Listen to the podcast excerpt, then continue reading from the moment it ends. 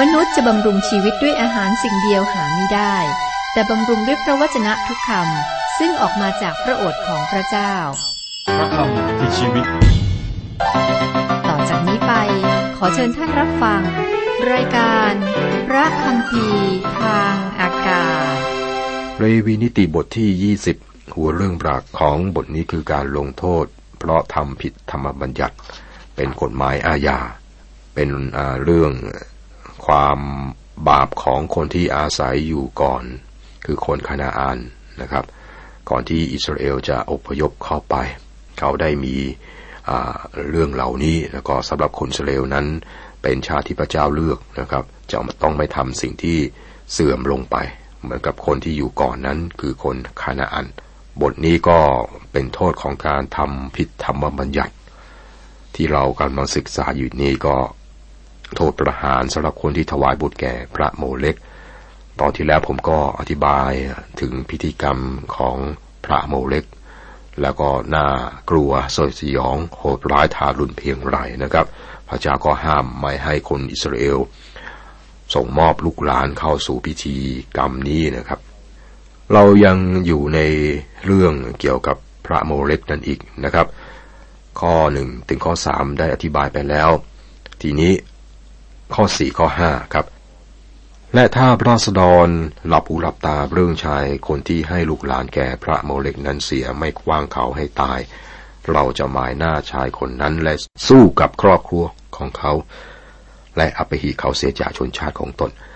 ทั้งตัวเขาก็ดีและผู้ใดที่ทำตามเขาในการเล่นชูกับพระโมเลกนั้นก็ดี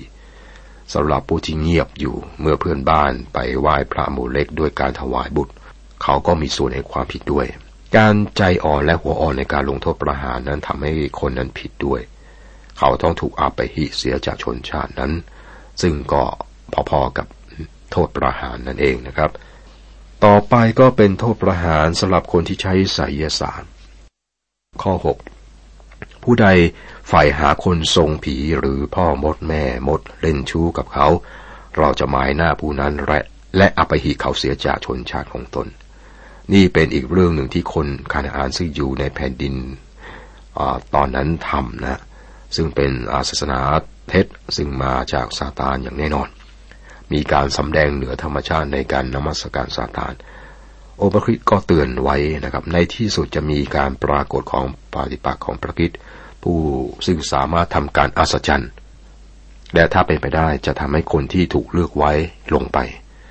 ซาตานในพระกัมภีร์ก็บอกว่าเป็นผู้มุสา เป็นบิดาแห่งการมุสาครับ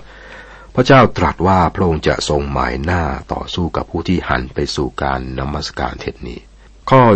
27 ชายหรือหญิงคนใดที่เป็นคนทรงหรือพ่อมดแม่มด จงฆ่าเสียจงเอาหินคว้างที่เขาต้องตายนั้นเขาเองรับผิดชอบ ข้อนี้เป็นเรื่องของอเรื่องงมงายของซาตานนะครับ เรื่องอาผีสิงนี้เป็นเรื่องจริง และก็มีอยู่ในทุกยุคทุกสมัย สมัยนี้ว่ากันว่าเจริญนะครับในด้านวิทยาศาสตร์ แต่ก็มีหลายลัทธิความเชื่อส่งเสริมโดยเกี่ยวกับวิญญาณหรือผีนะครับ และเป็นผีที่ชั่วร้ายเป็นงานของซาตานทั้งสิ้น ในสมัยนั้นที่กำลังศึกษาอยู่นี้นะครับ โทษนี่คือประหาร สำหรับผู้ที่เข้าร่วมพิธีกรรมของซาตานเหล่านี้ บางคนก็แปลกใจเออ มีผู้นมัสการซาตานนะครับ มีอำนาจ แน่นอนละมานมีอำนาจนะครับ การละทิ้งพระวจนะของพระเจ้าและละทิ้งพระเจ้ามักนำไปสู่ความผิดพลาด และสิ่งนี้เกิดขึ้นกับลัทธิเทียนเท็จที่มีอยู่มากมายในปัจจุบันทำไมพระเจ้าจึงลงโทษประหารกับการเข้าร่วมในพิธีกรรมของซาตานี้ครับ ข้อ 7ข้อ8เหตุฉะนั้นเจ้าจงชำระตัวให้บริสุทธิ์เพราะเราคือพระเยโฮวาห์พระเจ้าของเจ้า จงรักษากฎเกณฑ์ของเราและกระทำตามเราคือพระเจ้าผู้ตั้งเจ้าไว้ให้บริสุทธิ์ ข้อเหล่านี้ให้เหตุผลที่ดีและเพียงพอสำหรับโทษประหารชีวิต ประชาชนต้องมีชีวิตบริสุทธิ์เพราะว่าพวกเขาเป็นของพระเจ้าและพระองค์นั้นบริสุทธิ์ การเบี่ยงเบนจากมาตรฐานนี้เป็นความประพฤติที่ผิดอย่างรุนแรงและร้ายแรง การกระทำที่น่าใส่เสียเหล่านี้ เป็นการละทิ้งพระเจ้าไปหาซาตานนะครับ และมันก็เป็นการล่วงประเวณี เป็นการทรยศฝ่ายวิญญาณ ปัจจุบันนี้นะครับ คนอาจจะไม่เห็นถึงผลร้ายแรงของเรื่องนี้นะครับ แต่พระองค์ได้ตั้งไว้และเป็นความจริงกฎเกณฑ์ของพระเจ้านั้นเป็นความจริง โทษประหารสำหรับคนที่แช่งด่าบิดามารดา ข้อเก้าเพ ราะว่าทุกคนที่แช่งบิดาหรือมารดาของตนจะต้องมีโทษถึงตาย เขาได้แช่งบิดาหรือมารดาของเขา ที่เขาต้องตายนั้นเขาเองรับผิดชอบ บัญญัติสิบประการก็อยู่ที่ข้อห้านะครับมีความสำคัญไม่น้อยนะครับ ในบทที่สิบเก้าข้อสามคนอิสราเอลได้รับคำสั่งให้เคารพพ่อแม่ ตอนนี้ครับคนที่แช่งพ่อแม่เนี่ยต้องมีโทษประหารชีวิต ในพระธรรมโรมบทที่หนึ่งข้อสามสิบเอ็ดอาจารย์เปาโลได้บอกถึงคนที่ไม่มีความรักกัน ในในวาระสุดท้ายของโลกครับ ลูกจะไม่เชื่อฟังพ่อแม่ และมนุษย์จะไม่มีความรักต่อกัน จากสองติโมธีบทที่สามข้อสองข้อสามนี่เป็นลักษณะของคนที่ไม่เชื่อพระเจ้าในอดีต และก็จะเป็นลักษณะในวาระสุดท้ายของโลกด้วย โทษถึงบอก เอาไว้ว่ารุนแรงนะครับ พระคัมภีร์บอกถึงพระคุณในเรื่องนี้ด้วย พระเยซูได้ตรัสอุปมาเรื่องบุตรที่หายไปซึ่งกลับมาบ้าน และได้รับการต้อนรับจากพ่อ นั่นคือพระคุณของพระเจ้านะครับ ในพระธรรมหนึ่งยอห์นบทที่หนึ่งข้อเก้าบอกว่า ถ้าเราสารภาพบาปของเราพระองค์ทรงสัตย์ซื่อและเที่ยงธรรมก็จะทรงโปรดยกบาปของเราและจะทรงชำระเราให้พ้นจากการอาธรรมทั้งสิ้น โทษประหารสำหรับคนที่ล่วงประเวณี ข้อ 10ถึง16 ถ้าผู้ใดร่วมประเวณีกับภรรยาของเพื่อนบ้านให้คว้างผู้ร่วมประเวณี ทั้งชายและหญิงนั้นเสียให้ตาย ผู้ใดเข้านอนกับภรรยาของบิดาตน ผู้นั้นได้เปิดของลับของบิดาตน ให้คว้างทั้งสองคนนั้นเสียให้ตาย ที่เขาต้องตายนั้นเขาเองรับผิดชอบ ผู้ใดเข้านอนกับลูกสะพ้ายให้คว้างทั้งสองคนนั้นให้ตาย เพราะเขาได้กระทำผิดประเวณีต่อญาติสนิทที่เขา ต้องตายนั้นเขาเองรับผิดชอบ ชายใดเข้านอนกับผู้ชายกระทำอย่างกับผู้หญิง ทั้งสองคนกระทำผิดในสิ่งอันพึงรังเกียจให้คว้างทั้งสองคนนั้นเสียให้ตาย ที่เขาต้องตายนั้นเขาเองรับผิดชอบ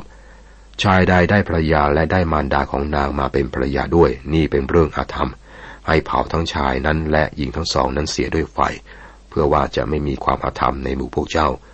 ถ้าชายใดสมสู่กับสัตว์เดรัจฉาน ให้คว้างชายคนนั้นเสียให้ตาย และเจ้าจงคว้างสัตว์เดรัจฉานนั้นให้เสียให้ตาย ถ้าหญิงคนใดเข้าใกล้สัตว์เดรัจฉานและเข้านอนกับมัน เจ้าจงคว้างหญิงนั้น และสัตว์เดรัจฉานนั้นเสียให้ตาย ทั้งสองต้องถูกคว้างตาย นี่ที่เขาต้องตายนั้น เขาเองรับผิดชอบ โทษประหารสำหรับคนที่ล่วงประเวณีครับก็มีกรณีต่างๆ ตอนนี้ข้อสิบถึงสิบหกนี่ก็บอกเกี่ยวกับบาปที่ ไม่อาจจะพูดได้และก็ที่ไม่น่าจะเชื่อนะครับ การล่วงประเวณีในทุกรูปแบบต้องรับโทษประหาร ความบาปในเรื่องเพศทำให้อาณาจักรที่ทรงอำนาจเนี่ยล่มสลายในที่สุดนะครับ เพศนะแล้วก็สุรายาเสพติดนะเป็นต้นเหตุสองอย่างของของการล่มสลาย อาณาจักรใหญ่ๆนี่ในอดีตนะครับ จะเป็นอาณาจักรบาบิโลนอียิปต์โรมัน ฝรั่งเศส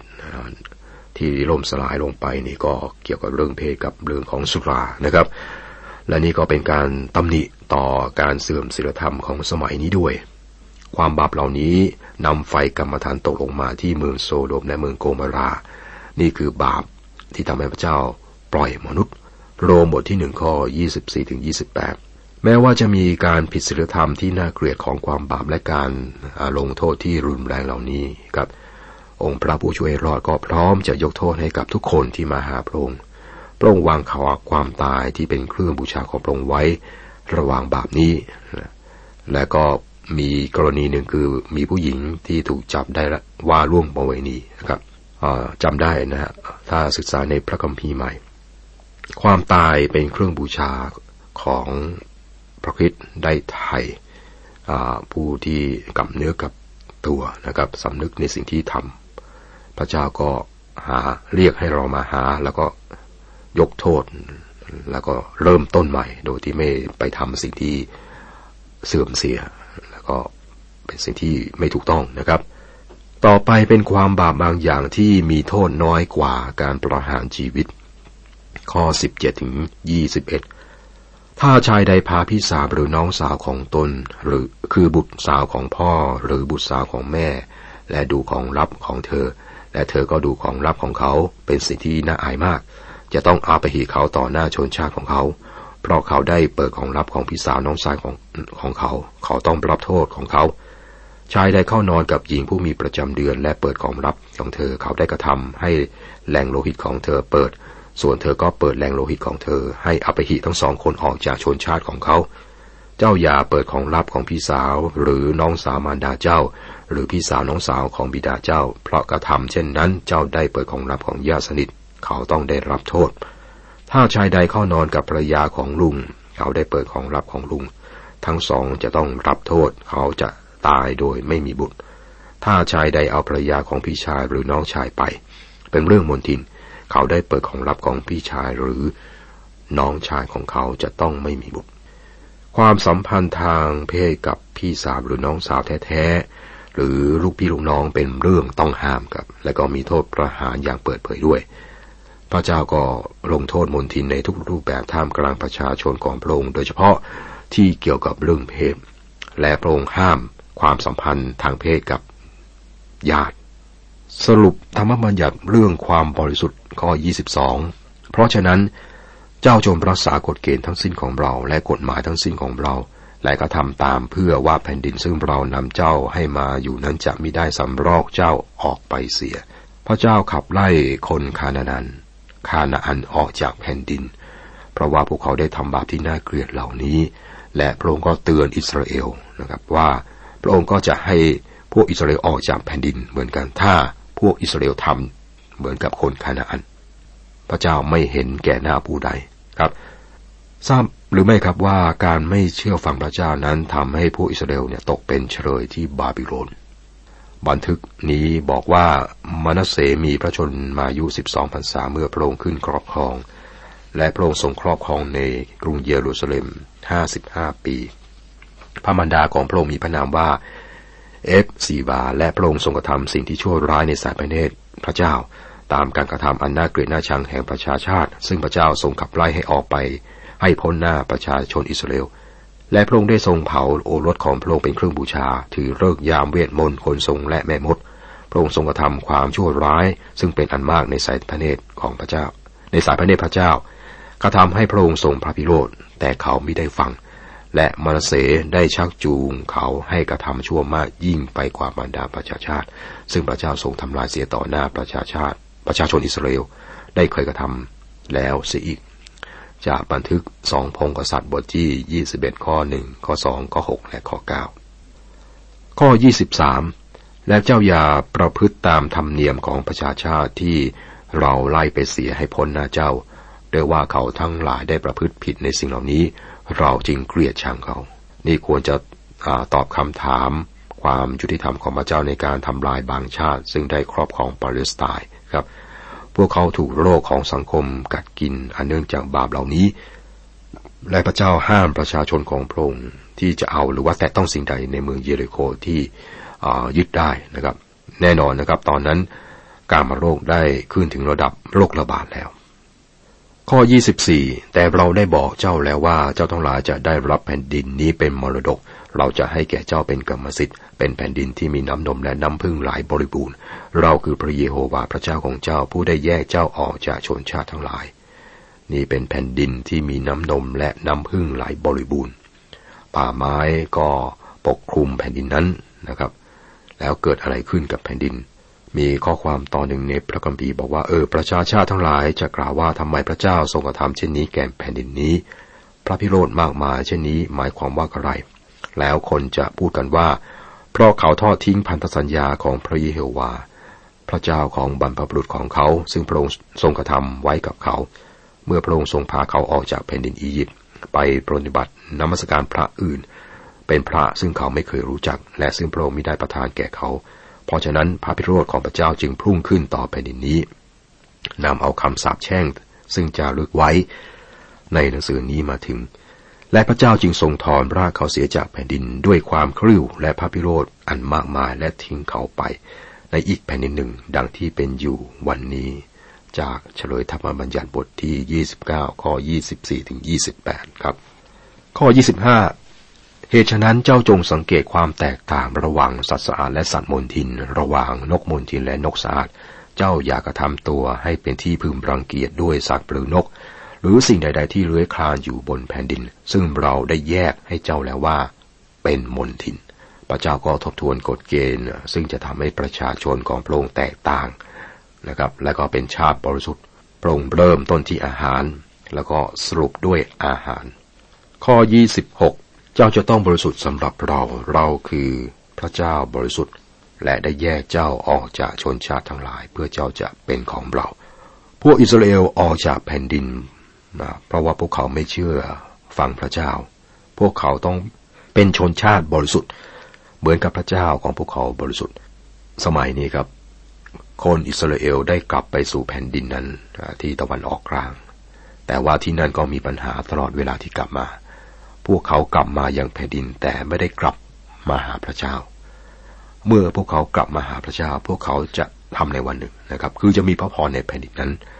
พระเจ้าไม่เปลี่ยนพระทัยของพระองค์ คุณผู้ฟังครับ และนี่ก็เป็นบทเรียนสำหรับเรา พระเจ้าอยู่สูงและบริสุทธิ์ พระองค์เรียกร้องความบริสุทธิ์ นี่คือกุญแจสู่หนังสือเลวีนิติครับ บทที่ 21 บทนี้ครับหัวเรื่องหลักคือบัญญัติเรื่องความบริสุทธิ์ส่วนตัวของปุโรหิต เราได้ศึกษา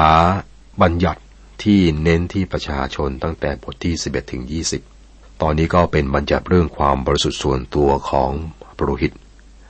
อยู่ในบทที่ 21 และ 22 นะครับ เราจะพบว่ามีการบอกซ้ำมากในสองบทนี้ นี่เป็นพระประสงค์ตั้งแต่เริ่มแรกของพระเจ้าที่อิสราเอลทั้งชาติจะเป็นอาณาจักรปุโรหิต จากพระธรรมอพยพบทที่ 19ข้อ5ข้อ6ครับการไม่เชื่อฟังของเขาในเรื่องลูกโคทองคำได้ทำลายความเป็นไปได้ของการเกิดสังคมที่สมบูรณ์ และเป็นอุดม คตินะครับ ในยุคพันปีคืออนาคตจะเกิดสังคมที่สมบูรณ์ แล้วอิสราเอลทั้งชาติเนี่ยจะเป็นบุรุหิต บนโลกนี้สำหรับคนต่างชาติ ตลอดยุคพันปีแล้วก็ชั่วนิรันดร์มีมนุษย์สามกลุ่มกับคือหนึ่งคริสจักรของพระคริสต์ในกรุงเยรูซาเล็มสองชาติอิสราเอลบนโลกนี้และสามคนต่างชาติที่รอดบนโลกนี้